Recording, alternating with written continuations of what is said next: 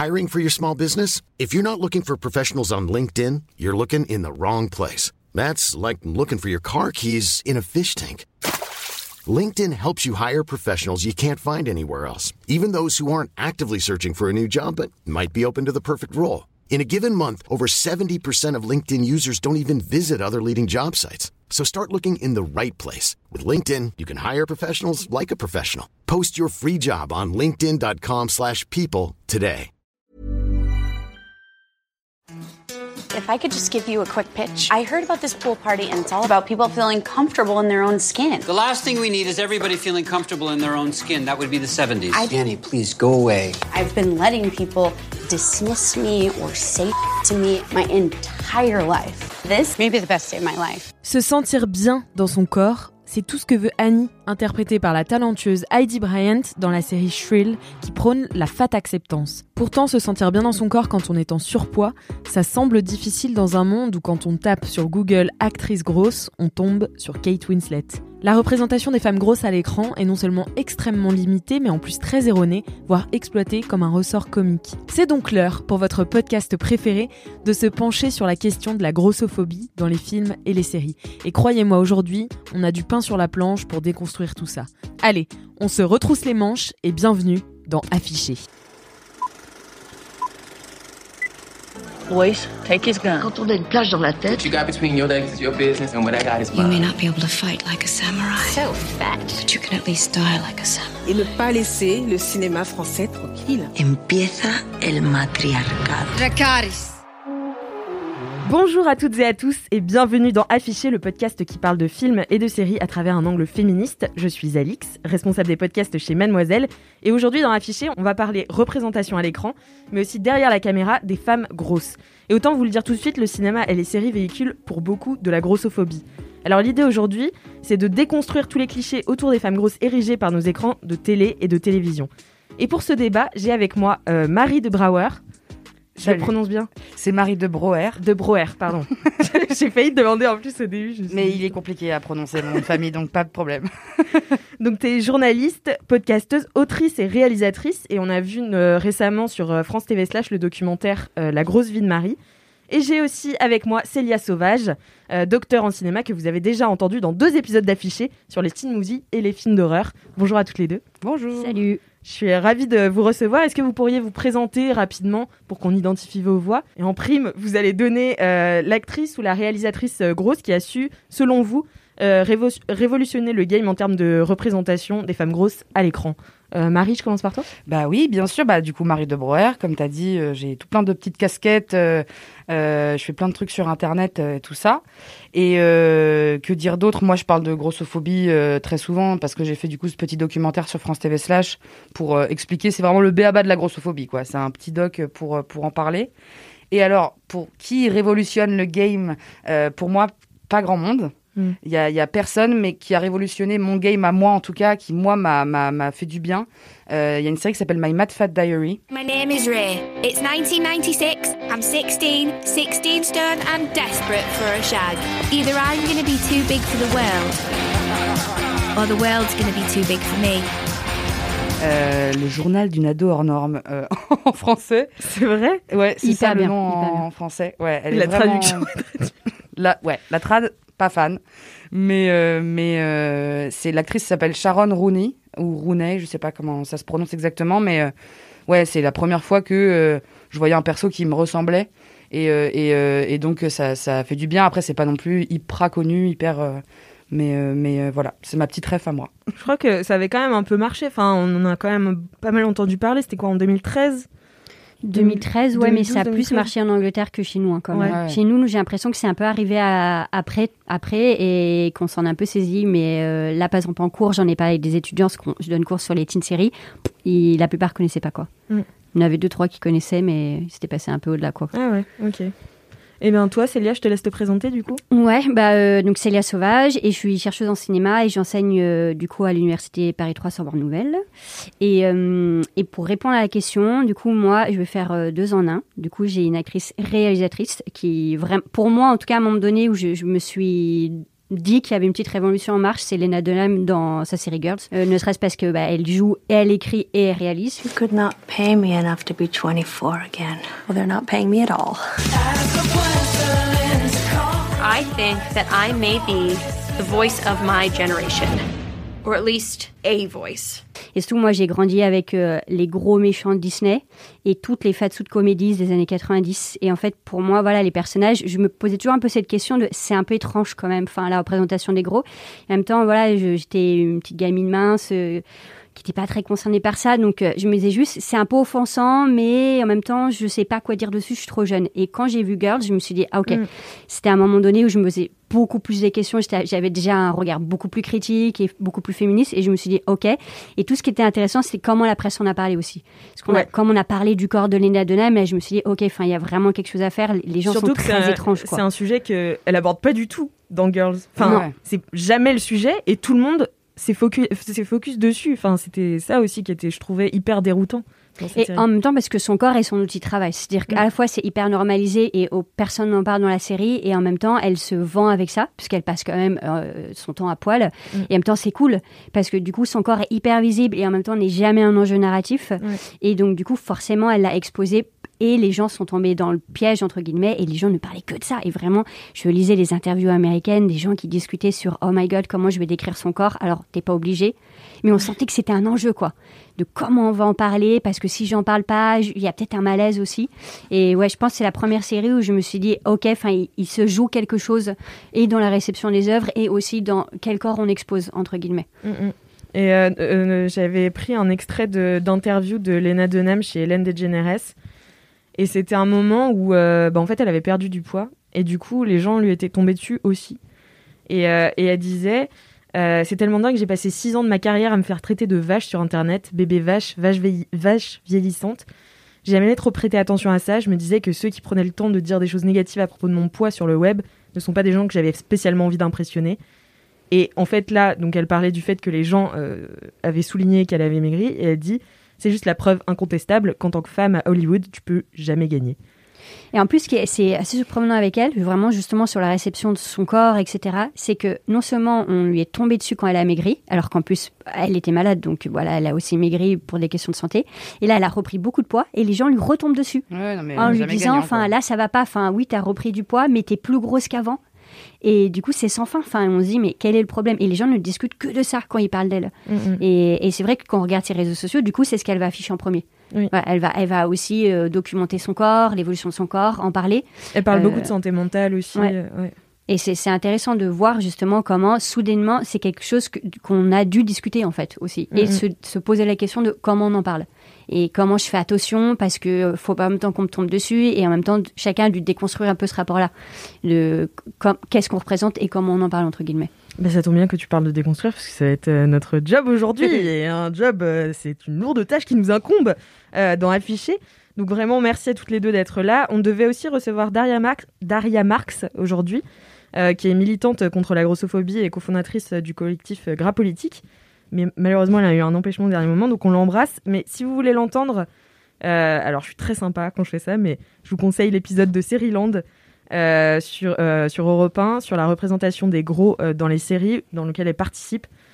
Voilà, je conseille d'autres podcasts, je suis vraiment une âme très charitable. Mais voilà, si vous avez envie de l'entendre sur le sujet, c'est là qu'il faut aller écouter, c'est sorti il n'y a pas très longtemps. Donc voilà, on va essayer de pointer d'abord un petit peu du doigt tout ce qui relève de la grossophobie latente dans tous les films et les séries. Mais d'abord, est-ce qu'on pourrait donner un peu une définition de la grossophobie ? Marie, tu le fais très bien, est-ce que tu peux... Bien sûr, la grossophobie, c'est rigolo parce que c'est vraiment la discrimination qu'on demande de définir parce que c'est récent en fait dans puis les combats. C'est hyper latent, ouais. La grossophobie, c'est les discriminations que vivent les personnes grosses au quotidien. Et donc, ça peut aller de la violence quotidienne, des insultes, de l'humiliation de personnes. Mais il y a aussi des problèmes dans le système, c'est-à-dire qu'on n'a pas accès aux soins comme tout le monde. On peut se faire humilier par le corps médical, etc. On a une discrimination à l'embauche qui est évidente. On n'a pas accès à l'espace public comme tout le monde. Donc, en fait, c'est toute la vie, de l'enfance à l'âge adulte. Quand on est gros, bah, on est constamment discriminé. Donc c'est comme ça à peu près que je définis la grossophobie. C'est clair? Oui, c'est très clair. Merci beaucoup. Et le fait de ne pas être représenté dans le cinéma, typiquement, ça fait partie de ce problème. Mmh. Ouais, c'est clair. Mais du coup, comment se matérialise la grossophobie dans les films et les séries? On va essayer de décrypter un petit peu ça, de découper ça. Et notamment, moi, ce qui m'a toujours frappée, c'est les différences de traitement entre les hommes et les femmes gros, que ce soit dans la vie ou à l'écran. En fait, c'est hyper différent. Pour moi, l'homme gros, c'est quelqu'un de plutôt puissant qu'on va mettre, par exemple, dans une série, je sais pas, n'importe laquelle, ça va être le père de famille, enfin voilà, ça va être quelqu'un de puissant. Les Sopranos, par exemple. Les Sopranos, tout à fait, ouais. Alors qu'une femme grosse, l'enjeu va être sur son poids. Enfin, je ne sais pas ce que vous en pensez. Ouais. Mais je pense qu'il y a plusieurs différences de traitement, mais surtout, ça dépend aussi de gros comment. Parce qu'un homme très, très, très gros, c'est aussi généralement une image assez dégueulasse. Moi, je prends souvent l'exemple de la série Brooklyn Nine-Nine, où il y a les deux personnages, Scully et Hitchcock, où la blague est uniquement sur le fait qu'ils sont gros, dégueulasses, qu'ils font que bouffer, etc. Alors que tout le reste de la série est plutôt chouette. Oui, c'est ça, c'est vraiment étrange. Non, mais c'est horrible, elle est hyper récente, cette série. Ils ont essayé de tout faire pour être un peu, de faire de la représentation partout, mais sur les persos gros, c'est horrible du début à la fin. Ils sont vraiment très méchants en plus. Ouais. Puis même leur backstory, c'est qu'ils ont découvert ils ont découvert des chicken wings dans un resto et qu'ils sont devenus énormes. Oh yes, trop bien. Vraiment, c'est assez terrible.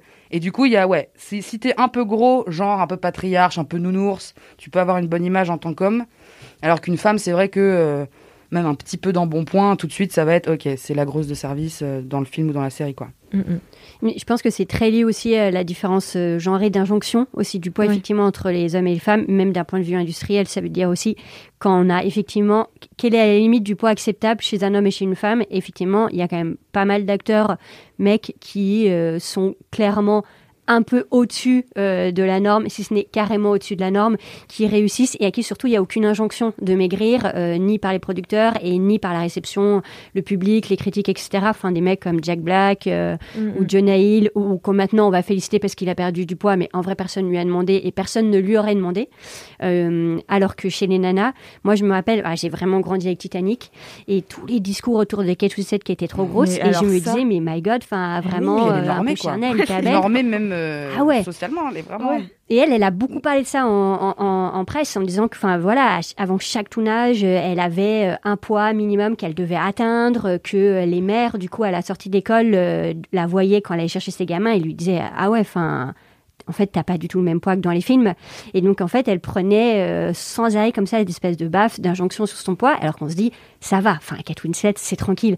Et même, j'ai grandi avec Bridget Jones, qui doit faire quoi dans les bouquins? J'ai re-regardé hier, dans les bouquins, elle fait 56 kilos. Oh my god, elle est grosse donc. Et donc dans le film, elle est vraiment présentée comme grosse, dépressive, rien ne va. Et donc on sent que chez les femmes, il y a vraiment ce truc, ou même Scarlett Johansson qui a passé son temps à se faire traiter de grosse, alors qu'il n'y a rien, quoi.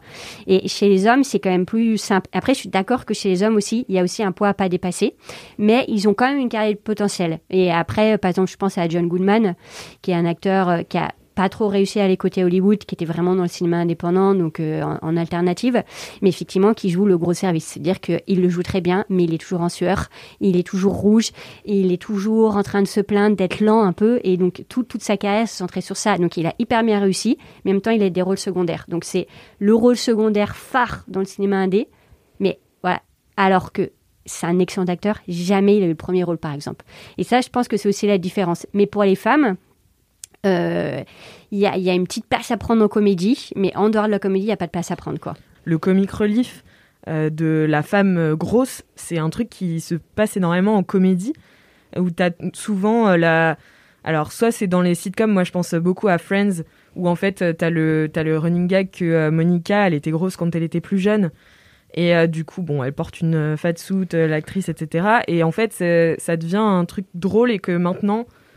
ça va mieux parce qu'elle est mince, mais en fait elle a toujours les mêmes soucis en fait. Enfin, elle n'est pas mieux dans sa vie ni dans sa peau, donc voilà, en comédie il y a beaucoup de personnages secondaires aussi, je sais pas, je pensais à... Melissa McCarthy, Rebel Wilson, il y en a plein. Et c'est toujours les mêmes vannes. C'est-à-dire que c'est la femme grosse, elle est hyper sexuelle, mais repoussante. C'est-à-dire Melissa McCarthy dans Bridesmaid. Ouais, ça c'était... Elle est, moi j'adore ce film, hein. il me fait vraiment marrer, etc. Mais c'est vrai que elle est toujours dans une espèce de séduction, mais à outrance, un peu dégueulasse. Et puis physiquement, elle est pas hyper féminine. Enfin, c'est souvent ça. Rebel Wilson, même dans comment ça s'appelle, Pitch Perfect. Ouais, dans Pitch Perfect, c'est un peu le même truc. Et après, ça, je trouve qu'on les retrouve aussi beaucoup chez les personnages masculins aussi. Il n'y a pas trop de différence entre les personnages féminins et masculins sur ça. Enfin, moi, j'ai grandi avec des trucs comme Austin Powers, avec Mike Myers qui était en fatsuit dans il fait gras double. Alors déjà, les titres aussi, les noms des personnages sont assez gênants en général. Et c'est ça, espèce de mec hyper gros... hyper suant, qui est toujours en train de faire une vanne sexuelle un peu dégueulasse. Et je trouve qu'on les retrouve quand même vachement chez les mecs aussi. Après, je trouve que la grande différence sur ce rapport-là, sur aussi ce principe du fatsuit, déjà l'avant et l'après, de qui a le droit d'être gros et qui a le droit de plus être gros. Là, pour le coup, il y a une grosse différence. Déjà aussi en termes d'acteurs, de qui porte un fatsuit, qui n'en porte pas. Bon, forcément, c'est des acteurs hyper minces à chaque fois qui en portent. Et donc, du coup, forcément, l'avant et après est possible pour eux. Parce qu'on leur met un costume et donc l'après est possible. Alors que tous les acteurs gros... Du coup, il n'y a pas d'avant-après. Moi, je pensais par exemple à Glee, où si on compare deux personnages très différents, le personnage de Mercedes, donc, qui est une ado grosse, noire, qui est pop-home girl, donc qui est quand même assez populaire, etc. Dès la première saison, espèce d'injonction, elle va à tout prix perdre du poids pour bien rentrer dans l'équipe, etc. Et elle est tellement obsédée par son poids qu'elle va rêver que ses amis sont déguisés en nourriture, en plus, enfin, c'est un peu étrange. Et elle se fait rassurer par l'autre pom-pom girl, Queen, hyper belle, blonde, forcément très mince, et dont on apprend dans un autre épisode qu'elle-même a été grosse. Donc là, on voit l'actrice avec un fatsuit. Elle se fait fat-shamer par une autre actrice grosse qui, elle, est grosse, donc qui n'est pas mince et avec un fatsuit. Elle se fait fat-shamer, du coup, par une autre actrice. Et en gros, il y a vraiment ce truc de « elle était grosse avant ». Elle portait un costume, elle l'est plus maintenant, et avant elle avait un autre prénom, donc elle est devenue presque une autre personne. Ça c'est possible du coup pour les actrices qui sont minces, donc c'est quand même hyper particulier de qui a le droit de maigrir ou pas, et par contre tous les acteurs et les actrices, et surtout pour les filles, il y a toujours cet enjeu de devoir maigrir, et en même temps jamais les séries ou les films vont le permettre. Parce que techniquement on va pas faire aussi maigrir quelqu'un en plein milieu d'un tournage, mais le contre-exemple c'était, j'ai vu, alors je déteste les Marvel, mais du coup, tout le monde m'avait parlé de Thor qui grossit dans l'un des derniers Marvel. Donc, alors, je ne vais pas dire une bêtise, c'est dans Avengers Endgame, je crois. Oh là là, j'ai aucune culture Marvel, c'est terrible. Pareil. Alors, moi, j'essaye de suivre, mais c'est vraiment pas Marvel. Ma passion. J'aime beaucoup les comics, mais pas trop les Marvel. Donc, je sais que je prends un petit risque en disant ça, mais... Donc, bref, hyper... c'est la catastrophe pour lui. Enfin, il est au fond du gouffre. Dans l'épisode d'avant, il perd absolument tout. Et donc, on le retrouve l'épisode suivant. Il a grossi.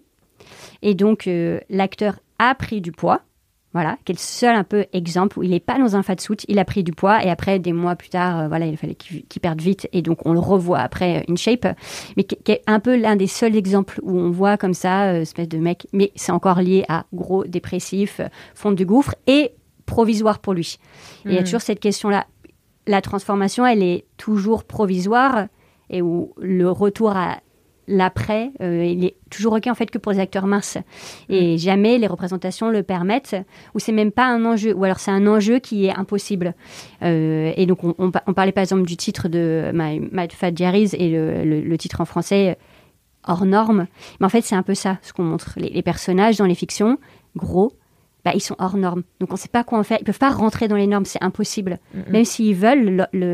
C'est impossible pour eux à atteindre, entre guillemets. Et l'industrie ne leur permettra pas. Il y a une actrice qui a joué sur justement cette transformation, qui en a fait une non-transformation, c'est Amy Schumer dans I Feel Pretty. Ouais. Après, à savoir si on considère qu'Amy Schumer est grosse. Amy Schumer, elle n'est pas grosse, par exemple. Voilà, elle n'est pas grosse pour moi. Je l'adore, je suis une fan d'Amy Schumer, mais elle n'est pas grosse, elle est complètement normée. Ouais. Elle est normale, en fait. Vraiment, Amy Schumer, on la voit dans la rue, on ne se dit pas qu'elle est grosse. Et surtout dans ses films, parce qu'elle a fait Trainwreck aussi. J'adore. Et là, elle avait perdu beaucoup de poids. Elle en avait parlé dans une interview où elle avait dit que ça l'avait beaucoup fait souffrir en fait de devoir perdre tant de poids, parce que en fait elle, enfin dans ses spectacles on voit qu'elle a un peu plus de poids, enfin dans Bon Point, et ouais en fait elle a subi cette pression pour ça. Mais dans I Feel Pretty, bon déjà c'est Hollywood, donc voilà, c'est ils essayaient de faire un truc, de mettre en scène une actrice qui ressemblait pas à la norme, enfin pas à Margot Robbie quoi.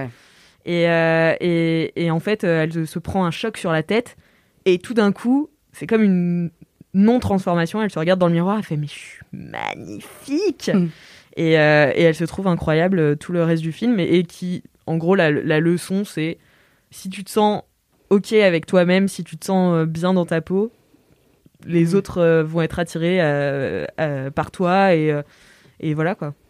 Mais par contre, Amy Schumer, il me semble quand même vraiment dans la presse qu'elle est considérée comme grosse par contre. Ah bah oui, non, elle est considérée comme. Mais je parle en termes de représentation et de. Ouais, ouais. Pour moi, c'est pas une réussite qu'il y ait une Amy Schumer voilà. qui montre son corps. Par exemple, moi, Lena Dunham, j'ai adoré Girls, etc. Mais en tant que meuf grosse, genre Lena Dunham, pour moi, c'est encore.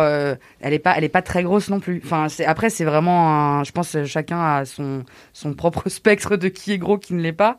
Mais Amy Schumer, qu'elle soit par Hollywood dit comme grosse, c'est qu'on lui a demandé de perdre du poids. Effectivement, elle en a fait des sketchs après, en disant I am what Hollywood called extremely fat. Alors que vraiment, elle fait un taille 42, enfin, la moyenne, quoi. Ouais, c'est de la grossophobie. Mais en soi. En termes de représentation, pour moi, c'est juste une femme comme une autre. Genre, à la limite, c'est cool. On ne montre pas des icônes de beauté incroyables. On montre des femmes un peu plus, entre guillemets, normales. Ouais. Mais on ne montre pas des femmes grosses quand on monte Amy Schumer. Oui, oui, c'est clair. Et dans les transformations imposées aux femmes, Célia, je crois que tu es assez experte sur les teen movies. Ouais. Qu'est-ce que tu peux nous en dire du coup ? Alors déjà dans les films il y a très peu de personnages gros, enfin ça c'est vraiment, et bon les personnages qui sont identifiés comme gros en réalité ne sont pas du tout gros, enfin il n'y a pas du tout de problème de poids, ça c'est un peu aussi toujours cette question de curseur. C'est plus visible dans les séries, mais donc on en revient à cette question là, c'est-à-dire que à la fois c'est un enjeu quand même pour la plupart des ados de se transformer, de rentrer dans les normes typiquement avant l'âge adulte, et l'une des normes effectivement c'est de se cadrer physiquement, enfin de se normer, de correspondre à toutes les normes de minceur, de beauté classique. Mais ce qui est assez typique, du coup, toutes les ados grosses et tous les ados gros. Alors, pour les mecs, déjà, il n'y a pas de garçons dans les fictions qui veulent maigrir. Voilà, c'est pas un enjeu. Dans le cinéma, il suffit de voir vraiment l'exemple canonique, c'est super bad, avec Jonah Hill qui est face à Michael Cera. Bon, bah voilà, Jonah Hill, il est considéré comme clairement pas l'ado mince et filiforme face à Michael Cera. Donc, il y a vraiment ce binarisme hyper visible en plus dans le film. Bon, bah, il n'y a aucune injonction. En plus, tout va très bien pour lui. Il va finir avec une grosse canon à la fin, qui est toute mince, rousse, magnifique, tout va très bien pour lui. Mais chez les filles, il y a quand même cette injonction. C'est-à-dire qu'il faut que j'y pense. Maintenant, la plupart des fictions elles interdisent, c'est-à-dire cet arc narratif de « je veux y arriver », c'est impossible à un moment donné. Et le grand jeu différent, c'est ce rapport au désir et à la sexualité. Être mince, être dans les canons de beauté physique, ça permet d'accéder à l'autre Saint Graal, c'est-à-dire être un être désirable, désiré et donc sexuel. Et ça, pour les personnages du coup hors normes, donc qui sortent totalement des normes, c'est presque impossible. Il y a deux cas de figure qui rentrent tout le temps, et donc on peut discuter aussi de ce rapport-là aussi. Est-ce que c'est pas aussi extrêmement ambigu et un peu inquiétant ? La plupart du coup des séries qui essaient d'être un peu bienveillantes, et c'était le cas de My Mad Fat Diary qui était assez cool et en même temps pose des questions. Les personnages, surtout de femmes grosses, qui arrivent à se rendre désirables sans perdre de poids, finissent quand même toujours avec un mec qui, lui, est hyper hégémonique en termes de beauté. Beau, fin, généralement totalement blanc. Bon, c'est cool parce que ça leur donne le même privilège que les garçons, qui, eux, n'ont pas eu à se battre pour ça. Donc, il y a quand même pas mal de séries et de films qui, maintenant... Enfin, pas maintenant, en fait. Il y en a quelques-unes qui le permettent, donc ça change. Mais, et sinon, l'inverse est... c'est beaucoup plus difficile pour des jeunes filles dans les fictions de d'être désirables. Et donc souvent, elles n'ont juste pas de mec. Et l'exemple canonique actuellement, c'est Sex Education. Je n'ai pas compris ce qu'a fait la série avec le personnage de Viv, qui est grosse et noire. Alors elle, c'est pas du tout Sex Education, quoi. Enfin, c'est vraiment, je vais m'éduquer à l'amitié. Donc elle va être amie avec le beau gosse noir, populaire, sportif, qui lui préférera la jeune fille blanche, très mince. Et là, je n'ai pas compris ce qu'a fait la série. Elle fantasmait sur un jeune garçon blanc et mince, mais personne ne va lui donner de conseils pour l'avoir. Elle va juste se dire, en fait, c'est trop cool d'être amie avec le garçon populaire. Et en fait, je ne comprends pas ce que fait la série. Et sans dénoncer ce truc-là, parce que c'est vrai que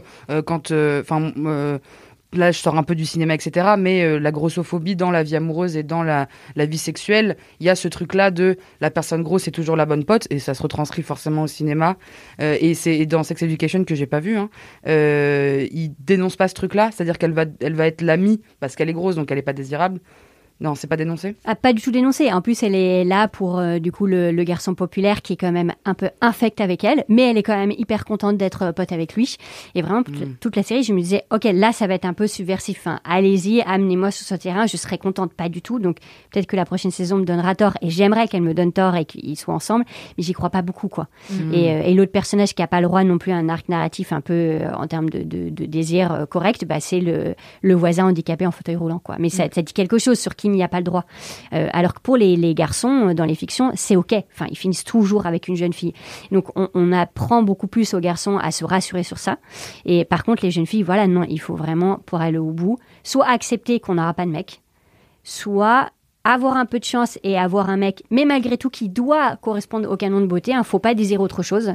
C'est aussi la question. Enfin, est-ce que si, du coup, on accepte que ces personnages-là sont hors normes, pourquoi alors ces personnages-là n'auraient pas le droit de redéfinir le désir aussi ?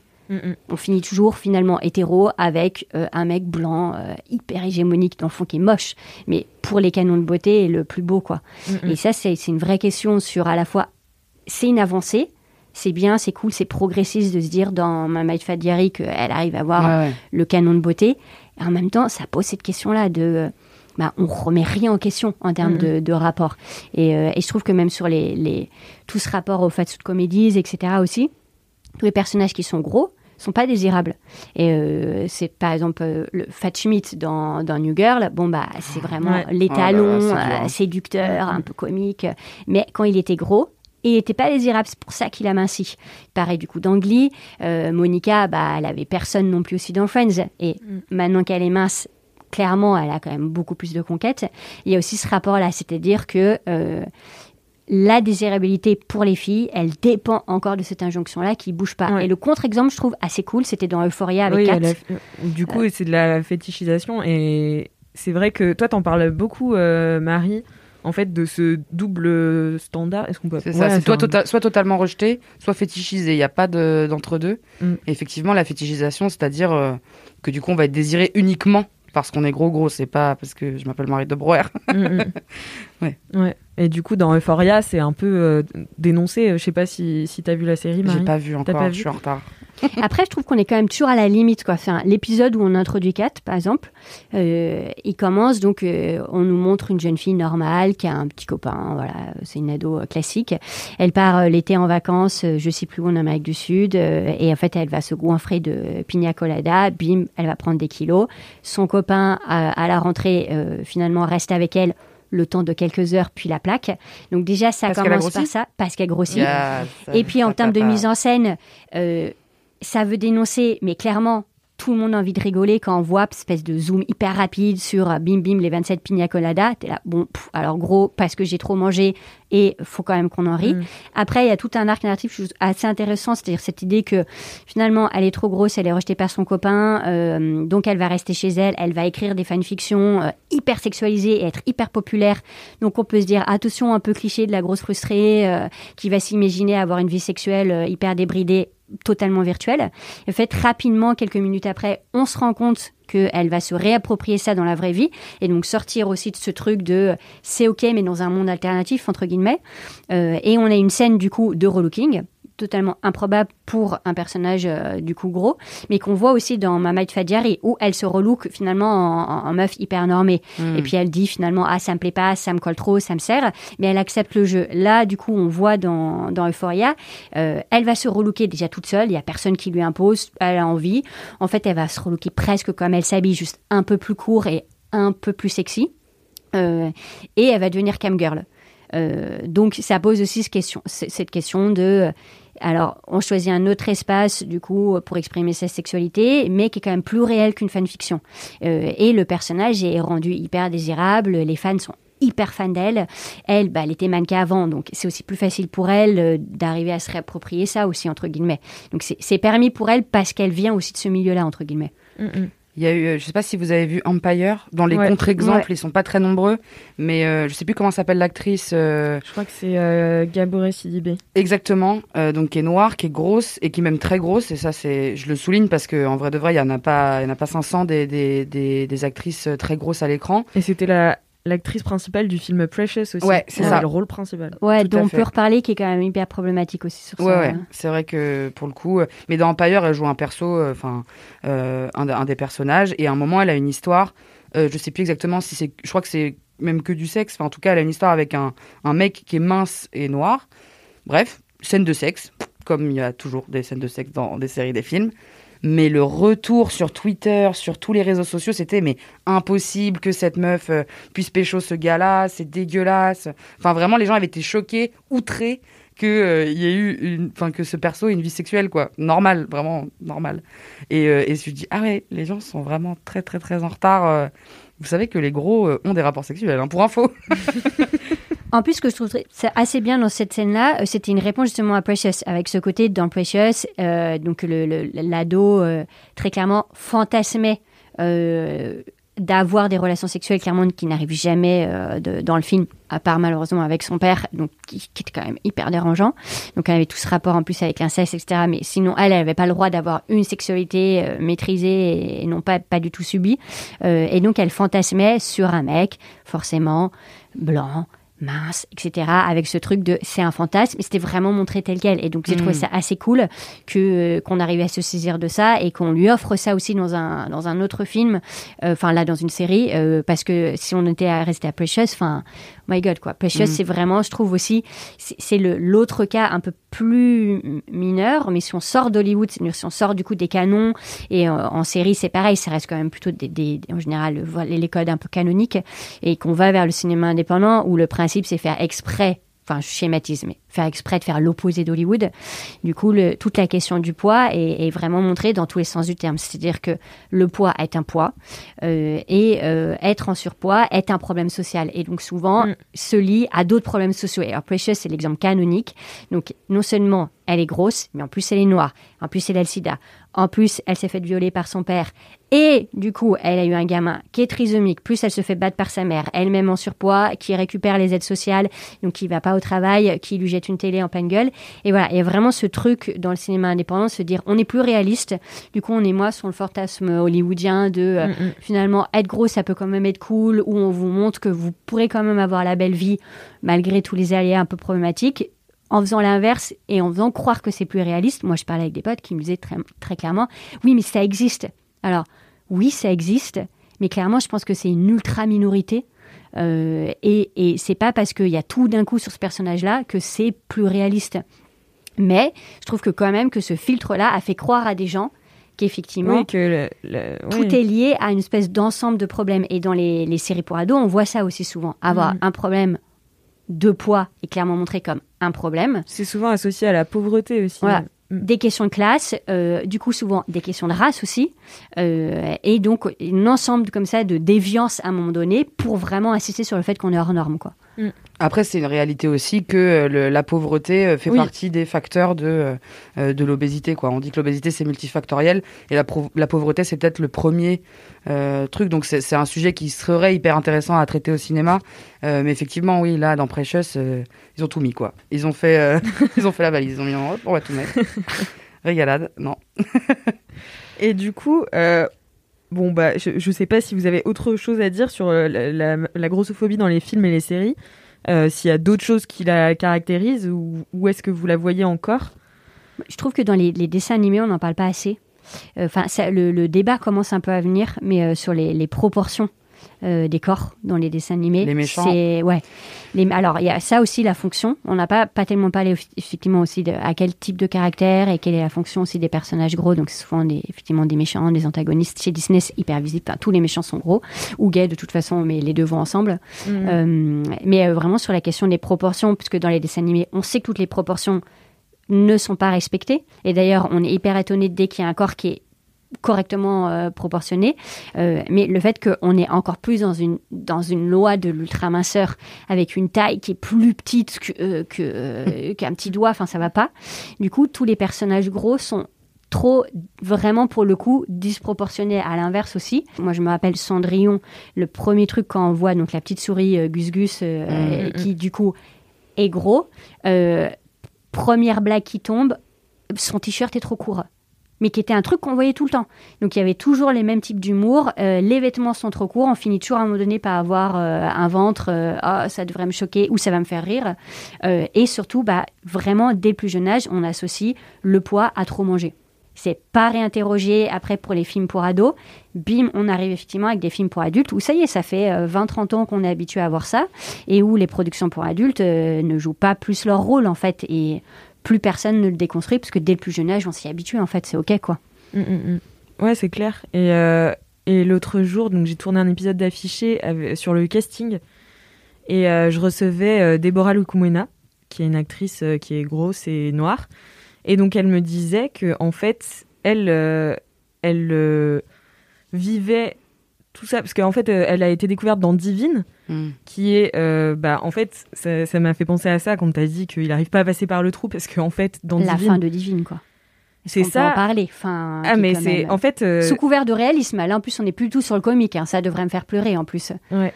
Parce qu'en plus, son poids n'est jamais un... Enfin, on n'en parle jamais. Hiring for your small business? If you're not looking for professionals on LinkedIn, you're looking in the wrong place. That's like looking for your car keys in a fish tank. LinkedIn helps you hire professionals you can't find anywhere else, even those who aren't actively searching for a new job but might be open to the perfect role. In a given month, over 70% of LinkedIn users don't even visit other leading job sites. So start looking in the right place. With LinkedIn, you can hire professionals like a professional. Post your free job on linkedin.com/people today. Et c'est pas du tout un sujet, et c'est terrible cette fin. Et en fait, elle m'a dit, bon, c'est aussi la première femme noire à recevoir un César de la meilleure actrice dans un second rôle, et aussi la plus jeune, il me semble. Et elle me racontait que, en fait, le fait qu'elle soit grosse et noire, ça lui apporte beaucoup dans le cinéma, parce que du coup, les rôles sont écrits pour elle, et qu'elle n'a pas autant de compètes. Et voilà quoi, mais du coup elle se retrouve toujours dans le même genre de rôle quoi. Oui, c'est ça, c'est que du coup comme on met une étiquette sur les personnages gros à chaque fois et puis la fin de Divine, pour vous elle est problématique par exemple? C'est pas ouais. Qu'elle est problématique, moi je l'ai pas vue mais je me suis dit quoi, j'ai pas compris en fait. Ouais. Parce qu'en même temps c'est aussi une réalité. Quand on sait, je parlais de quand on sait que en fonction de son poids on peut pas forcément être pris en charge par les pompiers, on peut pas être forcément pris en charge dans les hôpitaux, ça c'est une réalité. Il y a vraiment des gens qui ont pas accès, on va laisser, il y a eu cet épisode horrible où il y avait un mec très gros dans un immeuble et les pompiers ont mis des semaines à essayer de le sortir de là. Bon là c'est le cas un peu extrême qui a été médiatisé, etc. Mais en soi, ça, c'est des choses qui peuvent vraiment arriver. L'accès, comment on peut sortir d'un endroit, c'est je sais pas.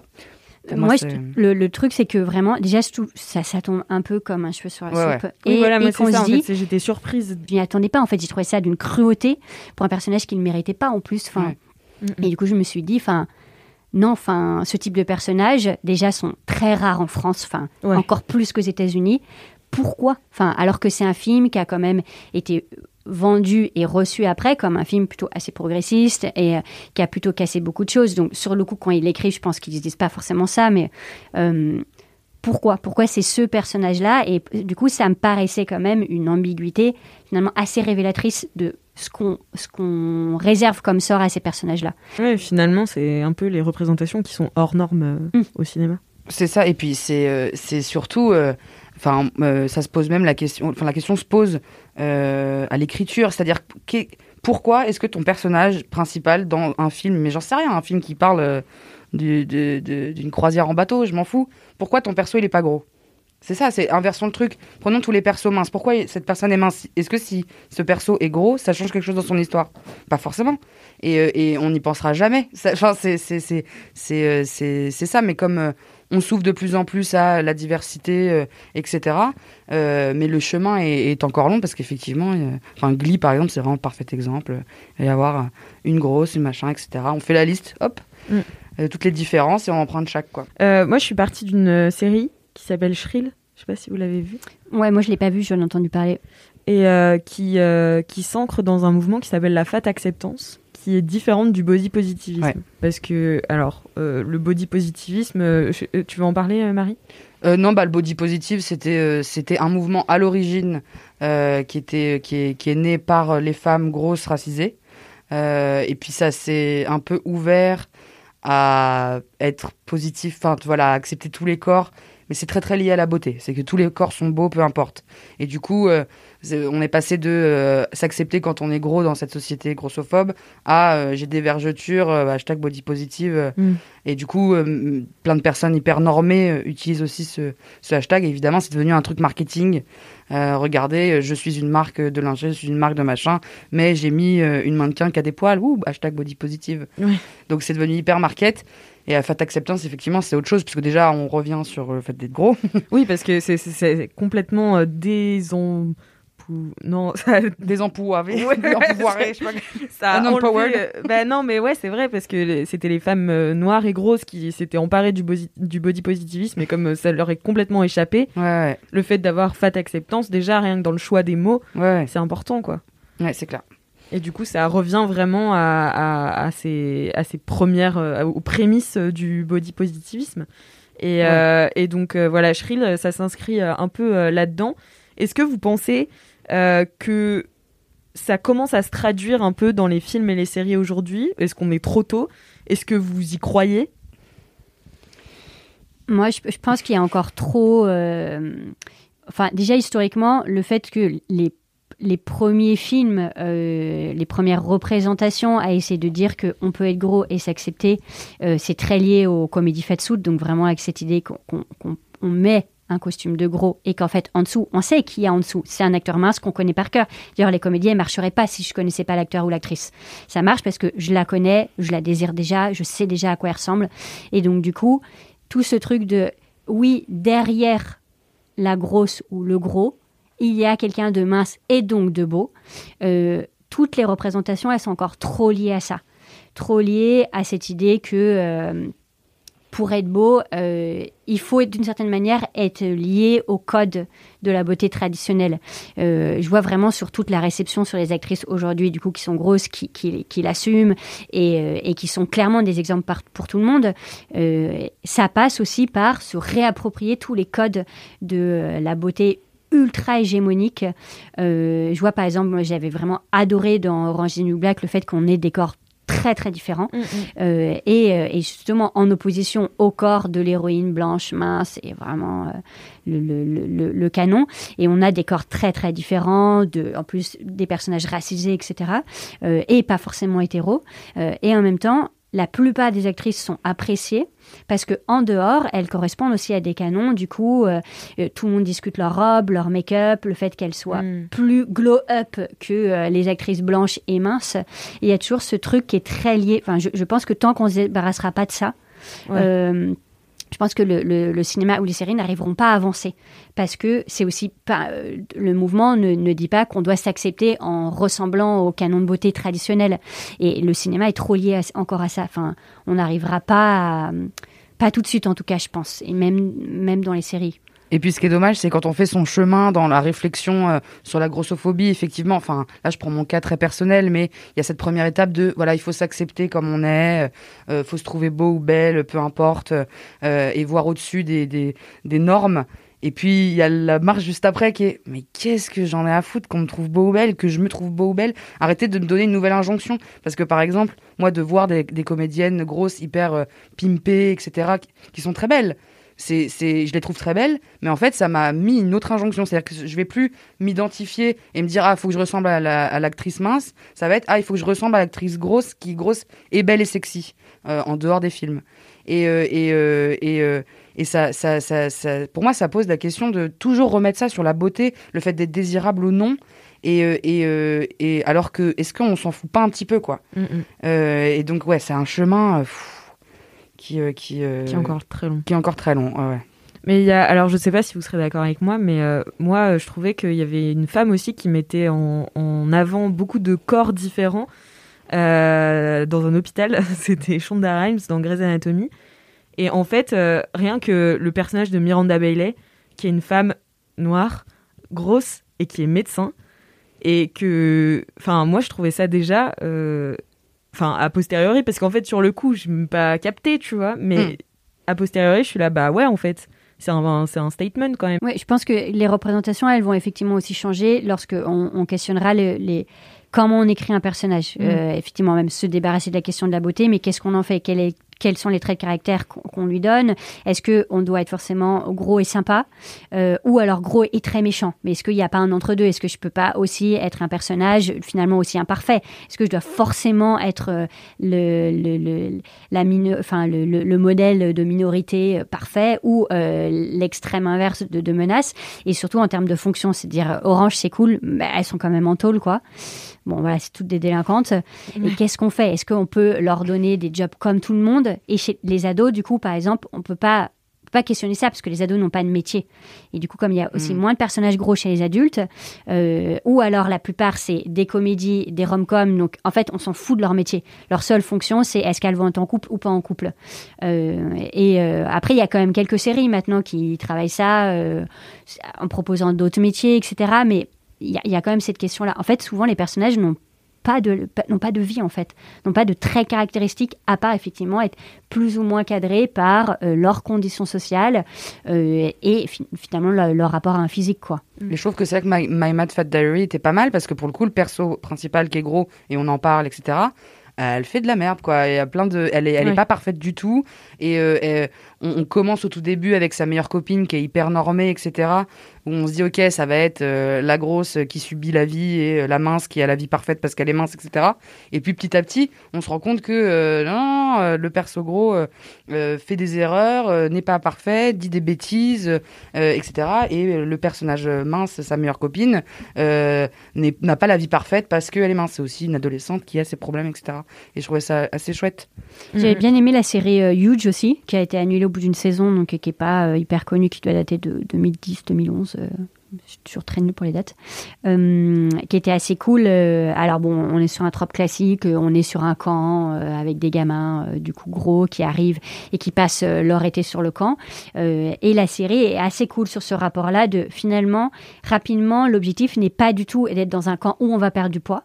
Et on est vraiment sur un camp où, voilà, il va y avoir des sessions où on va discuter, où les ados, du coup, sont totalement entre eux, vont devoir s'accepter, effectivement, avec les hauts, les bas, et sans que personne leur donne une injonction d'être des gros parfaits. Même si ça dure qu'une saison, bah, on merde beaucoup et on essaye des choses. Et effectivement, du coup, bah, il n'y a pas de normes à côté, en fait, il n'y a pas du tout ce rapport très binaire dans la série. Et donc, comment on fait quand on est débarrassé de ça et que entre eux, dans un cadre, à un moment donné, provisoire qu'est un camp, on peut re-questionner des normes et s'en débarrasser, en fait. Je trouve que la série était assez cool sur ça. Après, ça ne m'étonne pas que ça n'ait duré qu'une seule saison, et voilà, que finalement, ce ne soit pas aller plus loin, mais qui était plutôt assez en avant sur ces questions-là, je trouvais. Et débarrassé de... pour s'accepter soi-même et être accepté par les autres, il faut, entre guillemets, se soumettre à toutes les injonctions hyper normées. Mais la série se débarrassait beaucoup de ça aussi. Parce qu'on s'est débarrassé du binarisme aussi. Et du fait d'un régime de l'exceptionnalité où il y a un voire deux personnages. Là, voilà, tous les personnages étaient sur ça, sont joués par des ados qui eux-mêmes, du coup, ont participé à l'écriture parce qu'eux-mêmes vivaient ça au quotidien. Et du coup, la série repose des enjeux totalement différents parce qu'on sort aussi de ce rapport hyper binaire, quoi. Mm-hmm. Enfin, de comparaison et d'hierarchie, quoi. Et j'avais fait j'avais tourné un épisode d'Affiché avec Sabrina Beccarine, qui est donc une scénariste française, et qui m'avait dit qu'en fait, elle... ça peut ne changer qu'à travers des postes clés. Enfin, toutes ces histoires de représentation, c'est les postes clés qui peuvent en décider, donc notamment au scénario, t'es à l'origine de l'histoire. Et donc, elle disait qu'aujourd'hui, elle avait choisi de ne plus décrire physiquement ses personnages, et notamment ses personnages féminins. Donc, voilà, moi, j'ai de l'espoir, j'avoue. il faut avoir de l'espoir, mais... Ouais. Et avant de terminer, j'aimerais bien que vous me fassiez des recos de films ou de séries pour lutter contre la grossophobie, des films ou des séries que vous trouvez qui représentent plutôt bien les personnes grosses et notamment les femmes. Bah, moi, je peux parler de This Is Us, que je viens de commencer. Je crois qu'on est à la saison 5 ou 6, un truc comme ça. Moi, je suis encore à la saison 2. Donc, je suis au tout début, ça se trouve. Il y a un moment, ça a... Et tu pleures chaque soir et ça... Alors, ça va, ta vie? Je fais que chialer. En plus, moi, je suis très, très sujette aux chiales. Je pleure vraiment très facilement. Mais alors là, c'est vrai que c'est très tire-larme. Mais pour le coup, il y a une femme grosse qui est vraiment grosse, qui est maquillée avec un mec gros. Et en fait, ils vont poser toutes les questions de elle a envie de perdre du poids, etc. Genre, son poids est un enjeu dans la série. Mm. Mais c'est hyper bien fait. Et c'est... Enfin, selon moi, hein, franchement, après, peut-être que quelqu'un d'autre qui a vécu la même histoire va trouver ça offensant ou quoi. Moi, en tout cas... Je me retrouvais plutôt dans le propos.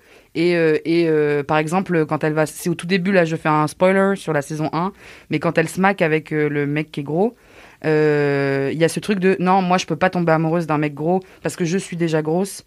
Et donc, du coup, on va être le couple de gros. Puis, en fait, de fil en aiguille, elle se rend compte que c'est un peu con de penser ça. Mais c'est toutes ces petites questions-là, je me suis dit, ah, trop cool, on les aborde dans une série. C'est chouette. Donc, voilà. Me spoilez pas, je suis à la saison 2. Merci, Marie. Et moi, en reco, du coup, je voulais recommander Huge et My Mad Fat Diary. Mais du coup, je pensais à une autre série dont on n'a pas parlé, Drop Dead Diva. Même si on a le trope classique de... En fait, le pitch est assez simple. Une mannequin mince meurt accidentellement. Bref, elle se retrouve dans le corps d'une avocate grosse. Donc, on a ce trope de la fille mince à l'intérieur. Mais en fait, très rapidement, on oublie cette fille mince. On ne sait même plus qui c'est. Et donc, du coup, toute la série est très centrée sur des meufs qui sont très concentrées sur le rapport au poids, à la minceur, etc., alors que l'héroïne, du coup, est grosse. Pas hyper grosse, mais grosse. Et on retrouve le trope de, un peu spoiler, mais elle va tomber amoureuse, du coup, d'un mec beau, etc. En fait, dont la meuf mince était amoureuse aussi avant, mais il se trouve que c'est la collègue de la nouvelle meuf grosse dans laquelle elle, enfin, dans le corps dans lequel elle est. Et la série est pas trop mal aussi, surtout ce rapport-là de comment on peut s'accepter et qu'est-ce qu'on fait. Et donc, explicitement, on discute et on critique ce rapport à la minceur, on parle d'anorexie, etc. et de comment finalement on peut aussi finalement être très, très bien et si ce n'est mieux dans un corps qui va un peu se débarrasser de ce rapport-là, quoi. Et bah, merci à vous deux, vraiment, d'avoir participé à ce podcast. C'était une super discussion et je voudrais juste terminer en vous demandant de faire votre affiche idéale, puisque vous savez, on est dans Afficher. Ce serait donc un film sur une femme grosse. Est-ce que vous avez des idées de scénariste, casting, réalisation, même si vous avez du graphisme, si vous voulez faire du marketing autour du film, enfin voilà, je vous laisse. Vas-y Marie, je te... alors mon affiche idéale, je pense ce serait... c'est pas évident. Déjà, peu importe l'actrice, mais très grosse. Moi, une femme grosse acceptée où ça passe, etc. Vraiment un personnage très gros où il n'y a aucune blague très premier degré sur le fait que, que ce soit jamais le sujet. Et je sais pas, moi je vois une affiche une femme très grosse, pas particulièrement sapée, pas particulièrement enjolivée, mais qui serait en train de galocher un gars, un film un peu, tu vois... Un film romantique. Un film romantique, mais pas rom-com, quoi. Ouais, vraiment ouais. Un peu sérieux. Ce serait un film d'auteur. Un film d'auteur, exactement. J'adore. Je trouve ça chouette. Trop bien. Merci. Moi, j'avais deux propositions. Ah bah, très différentes.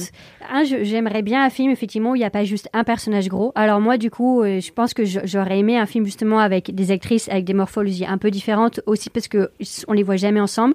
Plus, on ne voit jamais de sororité avec des personnages gros. Donc, j'aurais bien voulu une affiche avec des personnages un peu différents, donc type...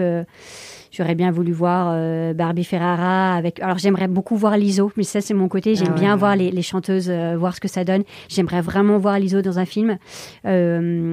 Après, j'aimerais bien voir tout le cast de Orange aussi. J'aimerais bien les voir un petit peu plus. Ça me plairait. Voilà. Ça devient un gros film, là, Célia. Je ne sais pas si on a le budget. En tout cas, avec plusieurs. Et surtout, je voudrais pas une rom-com, pas un truc, pas lié à la sexualité, etc. Je voudrais un truc, même si je déteste Marvel, un truc un peu plus héroïque.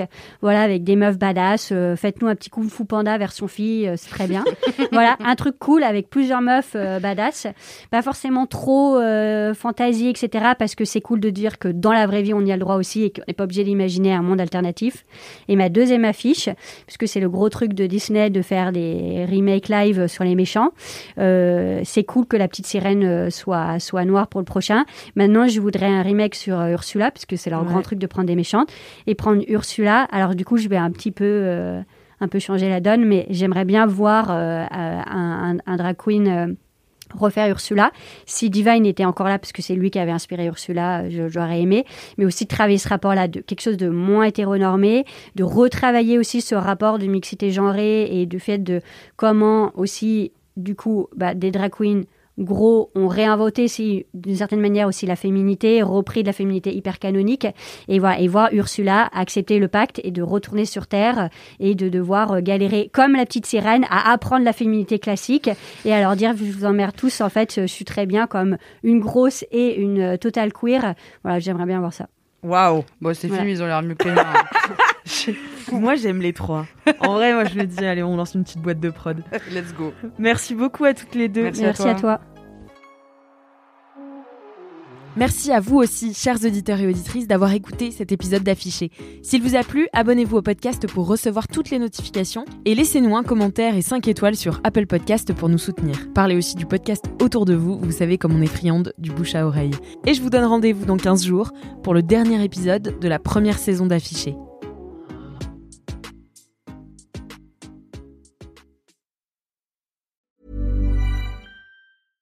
Imagine the softest sheets you've ever felt. Now imagine them getting even softer over time. That's what you'll feel with Bowl and Branch's organic cotton sheets. In a recent customer survey, 96% replied that Bowl and Branch sheets get softer with every wash. Start getting your best night's sleep in these sheets that get softer and softer for years to come. Try their sheets with a 30-night guarantee. Plus, get 15% off your first order at bowlandbranch.com. Code BUTTERY. Exclusions apply. See site for details.